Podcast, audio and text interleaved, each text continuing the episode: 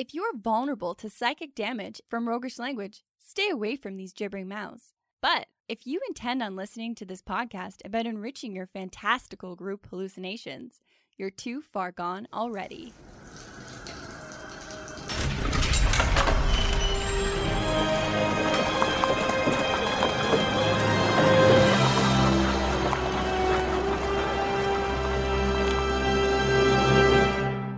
Your next game is going to be delightfully puzzling, and here's why. In this episode, we find some answers to how do we use puzzles in a D&D campaign? Just don't do it. And uh, how do you get proper revenge on the shit ass DM who tries to use puzzles on you? And how do you not spend the better part of your week trying to plan a creative, well-made puzzle? Welcome to the Hook and Chance podcast. I'm Jordan. And I'm his brother Travis. So you've clearly got some deep-seated issues around puzzles. That's putting it lightly. Yeah, puzzles suck. Don't use puzzles. puzzles used poorly suck. Uh, well, yes. You're you're the temperate one of the two of us, the level head, but in my mind, puzzles are they can they can kill a game if Yeah. used poorly. Yeah, they can. And I think that's a fair point because when somebody's wronged once by a poor puzzle master, They become murderous. I was going to say they become permanently jaded against puzzles, such as, Oh, I see. this is a jab at my expense. yes, all of them are. well, that's that's fine and that's fair. But I personally feel like they're kind of creativity killers. Like when I get on a good roll in a role playing game, Yeah. throwing a puzzle at me, I don't know. I there's just something I don't like about it. Yeah, it puts you in a different state of mind. And I think in this episode, we can explain some of those issues. And potentially find ways that we could use these in a game without turning somebody into me. Yes. Dear listener, let's find a way to make sure you don't become Travis. Because that's a terrible road to walk. hurtful. okay, let's get all of this stuff out in the air. Let's air this dirty laundry that we have around puzzles. Okay, sure. So, puzzles can be incredibly unpredictable. As a DM, you know, I've used puzzles before to my great regret because there is nothing worse than having a game come to a complete dead stop. Oh, it send it makes my stomach just like knot up because I'm like, oh, I didn't plan for this. What do I do now? There are so many scenarios that throwing a puzzle into a game ends with. One of them is your entire table looking at you quizzically, going, What the hell, man? Like, why have you done this? Uh, there's another one where the the party refuses to stop trying to solve the puzzle and is like taking stabs in the dark and they don't know what to do and you don't know how to give them the hint and the game has come to a crawl and uh, Josie over there in the corner, she's back on her cell phone. It just it has the potential to destroy a quest. Yeah, for sure, and gets everybody out of the mindset that they're in. I think one of my biggest problems with it and what causes that feeling is you all sat down and agreed to play Dungeons and Dragons, Yeah. and there's rules that go with that, and most of them around creativity and role playing, like you're saying. And then what you're doing when you add a puzzle is saying, hey, here's a game that none of you agreed to play. It's got different rules, and I'm just going to set it down in the middle of this one. I mean, if you sat down with a group of people and said, hey, I've got, I brought Jenga, let's play Jenga, and everyone says, yeah, let's play Jenga. And then I pull out a Sudoku puzzle that I demand that you solve before you can take your turn in Jenga. That's Yeah. surprising and shocking. And as far as crazy fun adventure quests, what if the movie The Fellowship of the Ring ended at the door to the Undermountain when nobody could figure out what the answer to that crazy teaser was? Like the next 2 hours of that movie were just them sitting and saying, "Oh god, I wonder if it's this." ah, let's try this. Ah, shit, then- that's not it. Then they start getting more agitated with each other because they can't solve it. And Yeah. Nobody made the uh, knowledge check required to remember the bit of lore that fits into the riddle on the door. Samwise is crying, and Frodo just turns around and starts going the long way around. Gandalf grabs an eagle flight back to wherever he hops a hops an eagle Uber. Yeah. And I think that's one of the reasons that it's tempting as a DM to throw some puzzles in because in these adventure stories and movies, we see puzzles go down real well, and it's a very cool part of the story. But I think the reason for that is that when you're watching a story unfold and you have no involvement in it, you see a puzzle come up and you say, Oh, that's a neat puzzle. Well, good thing it's going to be solved for me in 20 seconds, and I can move on with this story. So my other major challenge with puzzles is that I am playing a role-playing game. So if I want to play a charismatic bard, I personally cannot play an instrument, nor am I tremendously charismatic. And you're poorly groomed and bald. Thanks. Toss those in while you're at it. But I can roleplay that. And if I'm not incredibly talented with puzzles, like you're asking me to apply real world skills to a thing in a fantasy role playing game. Yeah, exactly. That's that whole like, we're asking for your skills as a player rather than Yeah. the character skills. And also, I'm a relatively clever person, but I'm clever long term. When you put me on the spot, I shit myself and I go, eh, no, I can't do this. Shit yourself. That's why I don't run puzzles for Travis specifically. Well, because you learned that if you piss me off, I start plotting to murder you. I think the final point I want to make is that puzzles are inherently good for the asker. Ooh, The person that comes up to you with a riddle and asks it, and then they sit there smugly with that look on their face as you're like, I don't know the answer to your riddle. Tell me so that this can be in my past. can we move on? Both of us will be happier when we can forget this ever happened. But my point is that un- unless you, as the dungeon master, put some proper puzzle building theory into it and intentionally make it good for the players, you're just doing it for you.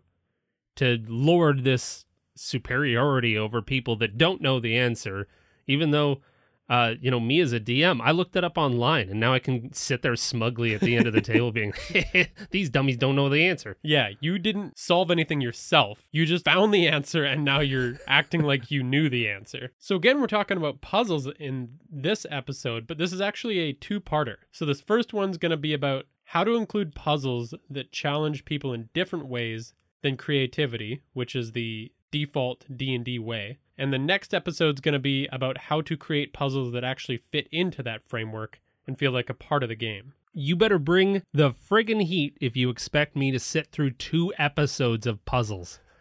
All right, I'll do my best, but you are also a part of this. But we're going to try. I'm going to try and put aside all of my unbridled rage, and we're going to try to redeem puzzles. Yes, absolutely. All right. There's a way. So we can do that in the strategy stateroom. This is the Strategy Stateroom, where inventive and cunning tactics are crafted for when they're needed most.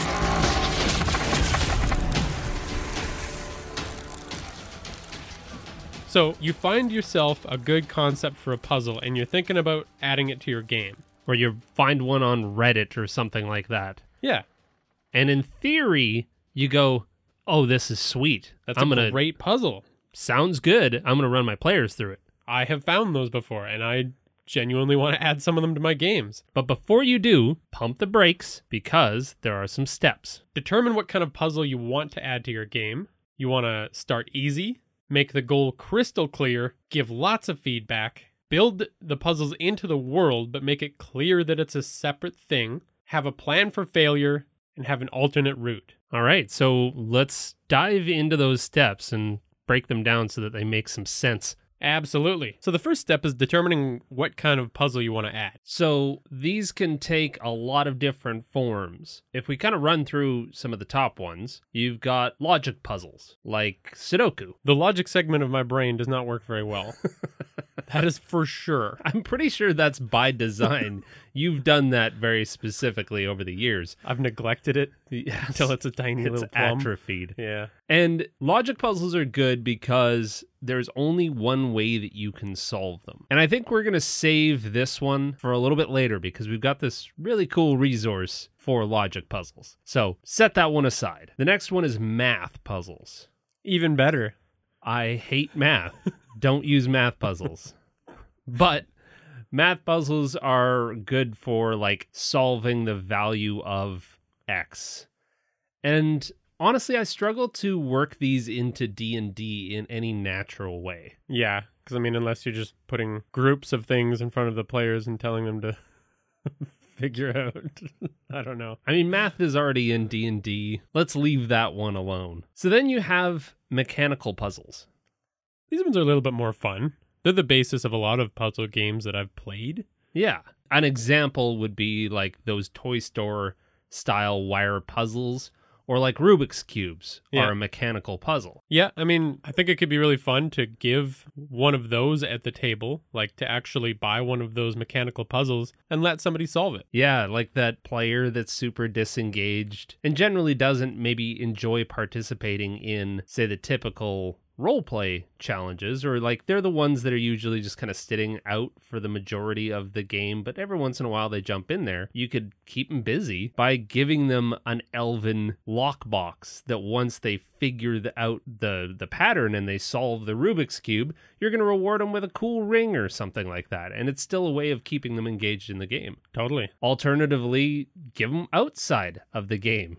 Take this puzzle home, and your player is working on this, your character is oh. working on this in between sessions. And when you figure it out, you get a special prize. I mean, yeah, especially since some of those are super challenging. Oh, yeah. And unless your brain is just built for that, then it takes a long time sometimes. Well, and that's why that's such a challenge to work into D&D, any kind of mechanical puzzle, because they do take a long time to figure out. And it's not one of those things you can have be the block forward, as we've Yeah. mentioned before. Like, this is a side challenge, not the main challenge. So then you also have trivia puzzles. An example of this would be like the players coming up with what is the region of the world that these certain trees are from, and maybe a druid's knowledge could figure that out. So you're talking in game trivia.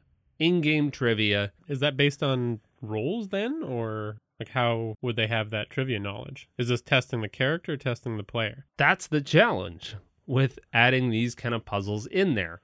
Does the player have this knowledge of some lore of the realm? Or does the character have some knowledge? And are you just going to end up making this just a, a straight roll, a knowledge roll? Hmm. But I could still see working this into a game somehow with using, say, symbols of the gods of the realm on a big door. And the only way through the door is to press the symbol that represents a certain clue of a certain god.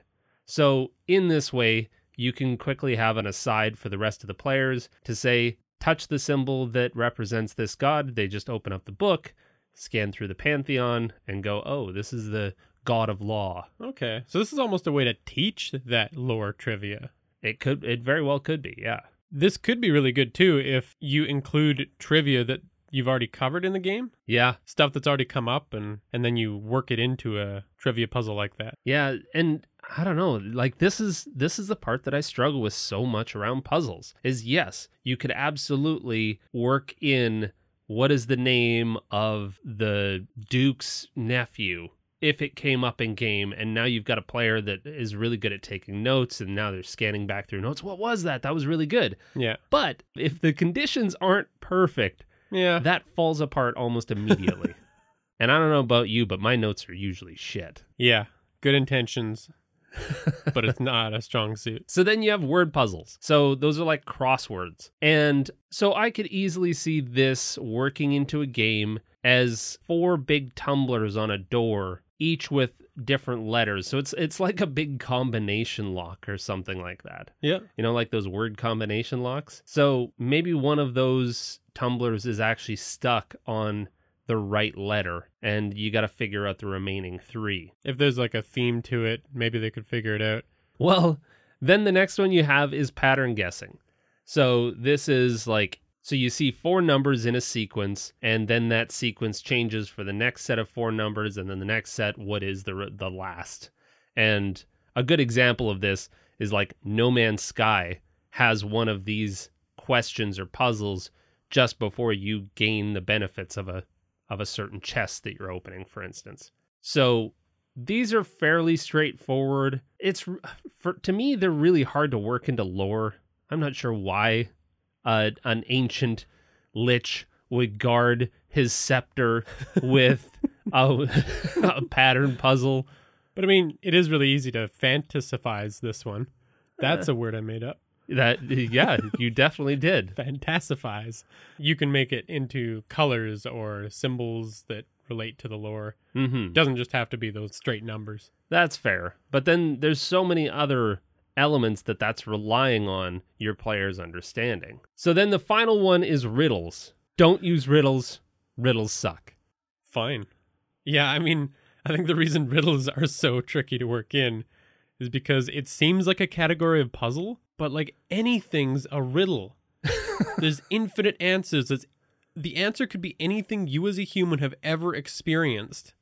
Well, and every riddle that I've ever seen and I've guessed and I've sat there and really thought about it and somebody's asking me the riddle and I, I stew over it for a day or two and then I go, uh, God damn it, I figured it out. It's this. And then they go, no. yes, it works within the rules that you set within the riddle. Well, that's not the answer that was written online. Yeah.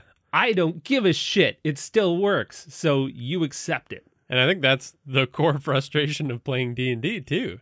Is when you as a player think of something cool and the DM says, "No, that's not what I was thinking." Yeah, No, but it works with the rules. it works. So just let it happen. Yeah. And I think if you ever incorporate riddles in a game, you have to just accept the first one that you, even if it's not what you were expecting, you just go, yeah, that sounds about good. Let's move on with our lives, okay? and I guess the final note before choosing the puzzle that you want to use is don't do all of the prep work before asking your players whether or not they're even into any of these Yeah. and get a resounding yes from them saying, Yep, we frickin' dig trivia puzzles. Let's include them in the game. And if you have a couple players that say that they don't prefer them, don't beg them to put them in. Don't punish them for being those players later on. And if you Just do, expect them to fully disengage yeah. when this comes around. So yeah, figure out the skill that's challenged by your puzzle of choice. And here's the next super crucial step is to ask your players if they'd be open to this type of puzzle. This to me feels like the most important step, uh, not only for the preservation of life, but also. Exactly. but also I feel like there is this idea from DMs that tells them not to talk to their players about adding puzzles into their game because there's this like sense of surprise yeah. that you want to like shock or stun your players with at some point in the game. Oh, twist, there's a puzzle in front of us. There's a locked door and we have to figure out these cryptic symbols. However, I would challenge that with the premise that a joke's punchline is great because of the buildup. So if you talk to your players before throwing a puzzle at them, that's kind of like the buildup. They know that there's something coming, and Yeah. trust me, it's not going to ruin the surprise in the long run about what kind of puzzle. You just ask them straight out, what kind of puzzles do you dig? Do you dig logic puzzles? Do you bi- dig math problems? Do you Yeah. dig word problems like a riddle? What can I put into this game that everyone's going to be happy with? Because that's what you do when you start playing D and D.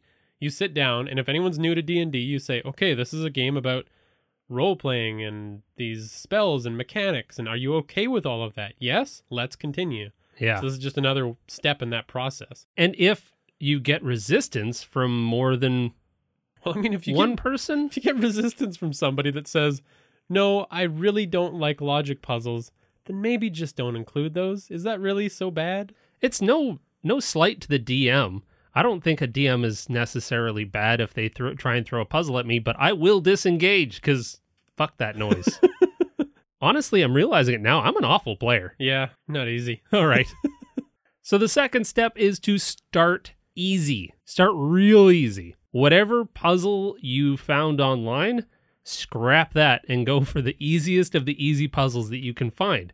And there's nothing wrong with feeling like you've conquered a puzzle. And that's why I like starting easy because it doesn't matter how excruciating a puzzle was, I'm still going to feel this mild sense of accomplishment once I figure it out. Yeah. You know, you've got the the golden chalice is somewhere in the room and a DC 5 investigation check allows you to find it, and there happens to be a chalice shaped hole in the wall. I'm still gonna feel a little bit accomplished when I go, "Hey, shape is shape. Shape it looks like looks like shape." And if you just throw one of those into their adventures, then down the road you can do a more complicated puzzle with that same mechanic that they're more ready to solve. For anyone ha- who's ever played Portal, they didn't start with some of the craziest of the end game puzzles or challenges off the hop. Your first task was to pick up the portal gun Yeah. and shoot it at a wall. That's right there labeled as wall basically. The only reason that game worked is because there was incremental challenges that had you just add on one extra little baby step on the last puzzle that you solved. And if they hadn't have done it that way and plopped me into one of those harder ones, would have thrown the game down, wouldn't have liked it, wouldn't have understood it, and I would have come away thinking I'm a stupid idiot. See, now you're me when I'm faced with puzzles. Next is make the goal crystal clear. Don't make figuring out the purpose of the puzzle a part of the puzzle. And I don't think that has to be too hard, but just, you know, if they come into that room with the chalice that needs to go in the wall, just say, like, okay, so there's one way out of this room, there's a door at the other end, there's a hole in it. What yeah, and it's it's shaped like this. Yeah. What does this look like to you? You you you see the hole and you think that looks like some kind of a keyhole. That's going to give the players a very clear indication of what they're supposed to do. And when you describe the shape of it, I get a sense of and I get to come up with that creative answer. Wow, interesting. That shape kind of looks like a cup. I'm glad I thought of that. Yeah. It wasn't the DM feeding me ideas. It was me. I came up with it. Sweet. Now I have to roll an investigation. I'm going to go find it. Done.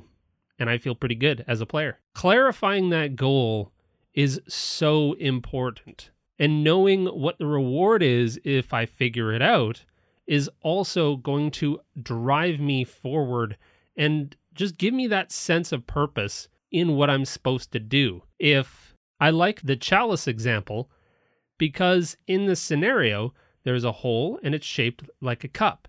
And I'm going to look around this room for a cup.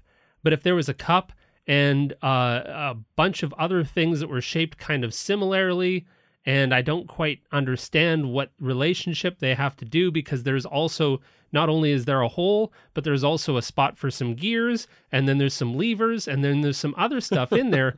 I'm not going to know what to do. And the more complex and crowded and ambiguous my goal is, the less I'm going to engage with it. So keeping it dead simple. I got to get through that door, and in order to do that, I have to find something that fits in that hole. Yeah. Done deal. And in that journey of figuring out what to do, I think it's super important to give feedback if there's more than one single step to the puzzle. This kind of comes from game design. In any good puzzle game, there's a cue that you're doing the right thing. From Tetris, when you see, you know, you see the piece fit and the line goes away.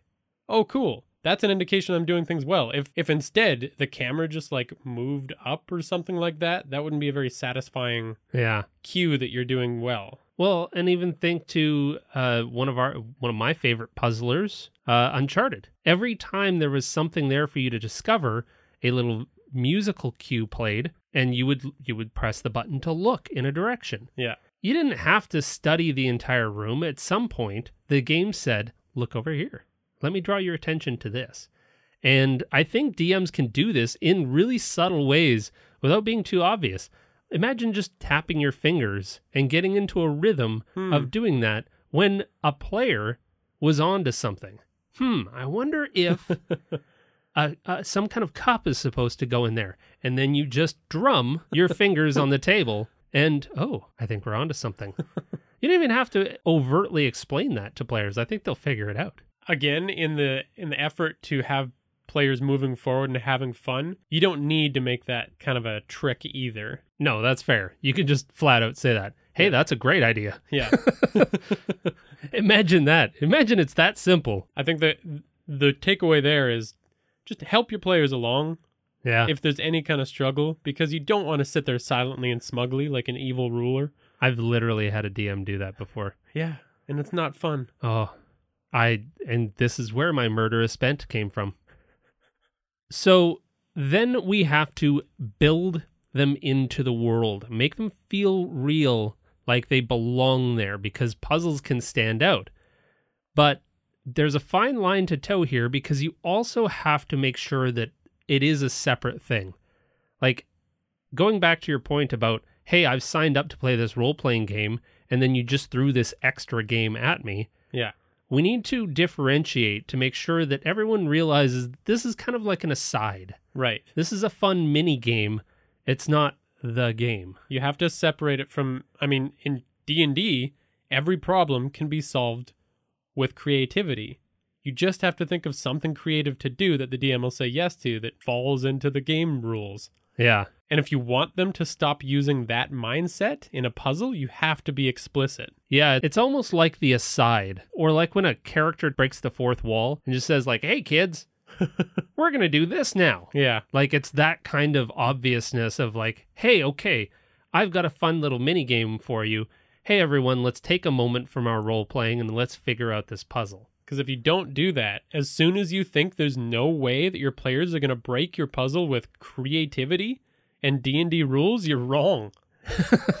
There's a spell to do just about anything. And if you throw a puzzle at me, say a big locked door with a whole bunch of glowing runes on it, the first thing I'm going to do, because I'm a person that hates puzzles, I'm going to try and blow that bastard up. And if you can't, as the wizard, you'll ask me, the massive barbarian with a giant magic hammer and the strength of 10 John Wicks. Smash it down. Yeah, we're we're going through all of our tools before we start using whatever tools you've attempted to lay before us. Whereas, as the DM, if you said, Hey, I've constructed this fun puzzle, let's take a moment to try and figure it out, then me, I'm going to put my murderous rage aside for a little bit. Try and I'm going to go, cooperate a little bit. I'll get into this. Yeah. yeah. And the next point is that you have to absolutely plan for failure. So, planning for failure feels a lot like, to me, knowing that there is some stakes to this puzzle, or that if I don't get this particular door open, that X will happen. What do you mean by that? Well, I think that if you're going to throw a puzzle at me, the other thing that's going to keep me invested is knowing what will or will not happen should I be able to figure this puzzle out.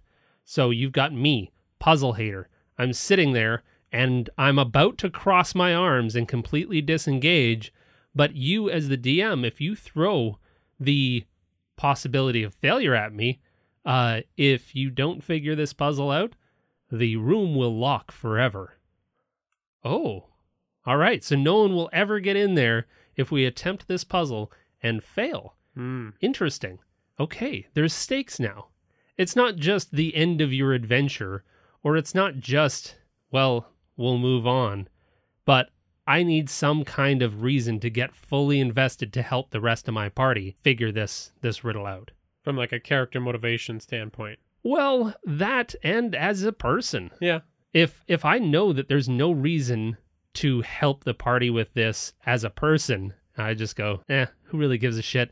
The other four of them will figure it out. And to me, I think planning for failure also means the story can still go on when they fail. That's true. That builds on the final point, which is having an alternate route. Yeah. Because if they can't figure this out, then what?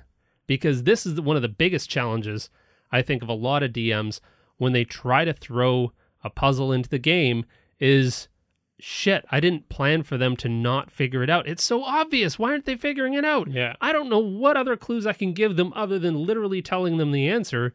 So what do I do? That's the first couple big puzzles I tried to run. And when they get halted, I just feel like the worst DM. Yeah, It that's sucks. a that's a feeling I wouldn't wish on anybody. Yeah. So, having some kind of alternate route. And what this means is if we're going to throw a puzzle at our players, having some other potential for them. Say they're infiltrating a goblin lair, and one of the puzzles is a weird stick contraption that they've rigged underneath the secret passage that your party found out about. Well, if they can't figure out that puzzle, this weird stick moving to the proper tile or whatever. If they can't figure out that puzzle, then they have to go through the front door, which means that there's going to be more opposition Yeah. and maybe a little bit more combat, but they're still going to be able to do it. There's Yeah. alternative routes. Yeah, and I think another way to think about that is like if you're going to put a puzzle in the game, have it be something extra. Yeah. Have it be a way for things to be better or easier, have it give them loot. Like another potential there is like another potential there is going back to the locked door.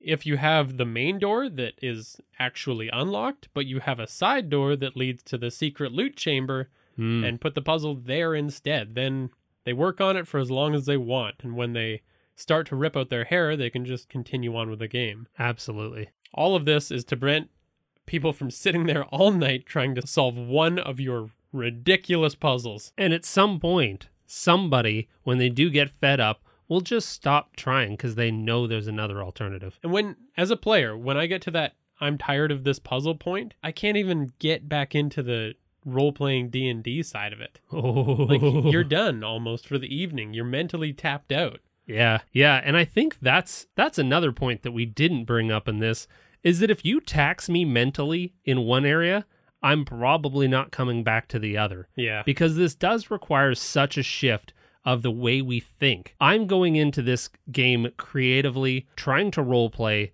and you've shifted my other side of my brain over into the into the driver's seat. Yeah. And if I can't successfully navigate shifting back, oh man, like you say, I'm done for the entire night. Yeah. You better just play some YouTube videos for me. Does anyone play D&D in the morning? Wonder why it's automatically night. So remember that this is how to add a puzzle that uses other skills than D&D typically does. However, since this is a one part of a two part, in the next part, we're going to figure out how to actually build a really good puzzle That fits into D&D. that feels like it's supposed to be a part of a D&D game rather than just an aside. And it challenges people on creativity. What if you are listening to this episode and you're thinking, okay, good points, ding dongs, but I still want to put a puzzle into my game? And I don't know what puzzle to put in there. Well, luckily there's a second segment, and that is Temple of Inspired Hands, where we're going to talk about exactly that. This is the Temple of Inspired Hands, where amazing products and revolutionary ideas are brought to light. All right, so we've established that you're going to do it anyways. You're going to throw some puzzles into your game, specifically logic ones, because fuck riddles. Riddles suck. What is No, don't even start. Don't ask me a riddle. I will punch you right now. I'm going to Google a riddle everyone. Don't. Don't let Travis talk while I Google a riddle. Of all of the potential puzzles, I hate logic puzzles the least. So D&D logic puzzles could absolutely use a step by step. I'm made of eight to- letters, but hold a ninth inside. Pay a very small fee and send me for a ride. What am I? Oh my god. Just the smugness of that riddle in and of itself. I can't ask a riddle without being smug. it's, impossible. Jinx. All right.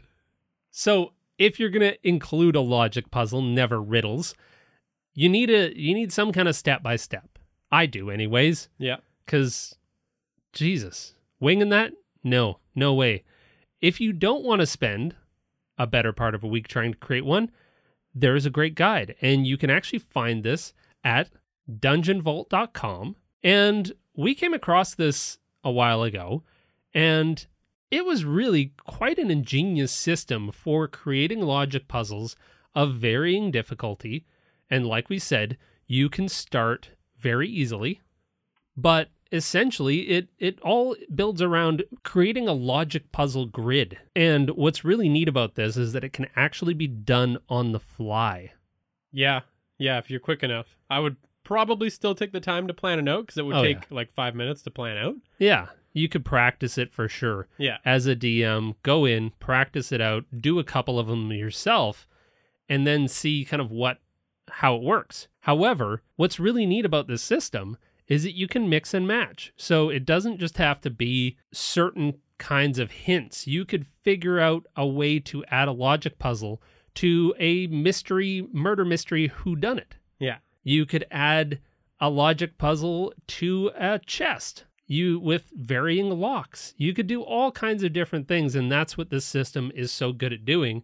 And the really cool thing is that the step-by-step guide is completely free. And it's a little bit tricky to explain in an audio format, and we're not going to get into the nitty gritty, but it's just like it's the framework without any details on top of it. You do that, and then, like Travis said, you do any details on top, and it becomes a part of your world. Yeah. It's so immersive as well. Like it doesn't have to feel like an aside, which sounds absolutely nuts that I'm actually saying that right now that you can work a logic puzzle flawlessly into a game. If you don't want to do that, if you don't want to try and build your own, what's also really cool is that Dungeon Vault has a bunch of pre made locks and riddles and dungeon puzzles and all kinds of stuff for sale. And what's mega cool is like you can buy each one of the, the packs for like five bucks, Yeah.